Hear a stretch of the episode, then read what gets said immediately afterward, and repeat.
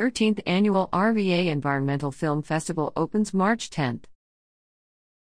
The RVA Environmental Film Festival will hold its 13th annual festival beginning March 10th and extending through March 21st. Unlike last year's virtual festival, all films will be held live and in person. Admission to all films is free and open to the public, thanks to sponsors Falls of the James Group, Sierra Club, Capital Region Land Conservancy, Vegan Action, Citizens Climate Lobby, City of Richmond, and kind donors and others.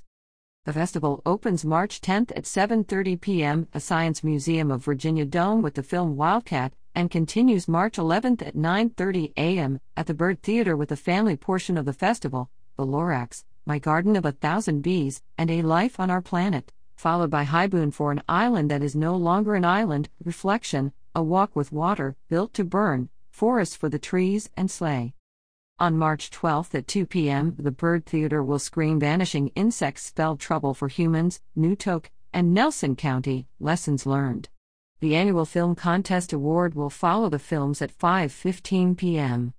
Among other screenings of The Falconer, March 13th at 6:30 p.m., Libbie Mill Library in Henrico, Otama, March 14th at 6:30 p.m., University of Richmond Ukrop Auditorium, Nature's Cleanup Crew, March 15th at 6 p.m., Richmond City Main Library, Youth Unstoppable, March 16th at 6 p.m., VCU Grace St. Theater, The Last Drop and Writing the Land, March 16th at 6:30 p.m., St. Stephen's Episcopal Church, My Octopus Teacher, March 17th at 6:30 p.m., Robins Nature Center, Maymont, Mossville, When Great Trees Fall, March 18th at 3 p.m. First Unitarian Universalist Church, The Great Electric Airplane Race, March 19 at 1 p.m., First Unitarian Universalist Church, and Meet the Future, March 21 at 6 p.m., North Courthouse Road Library in Chesterfield.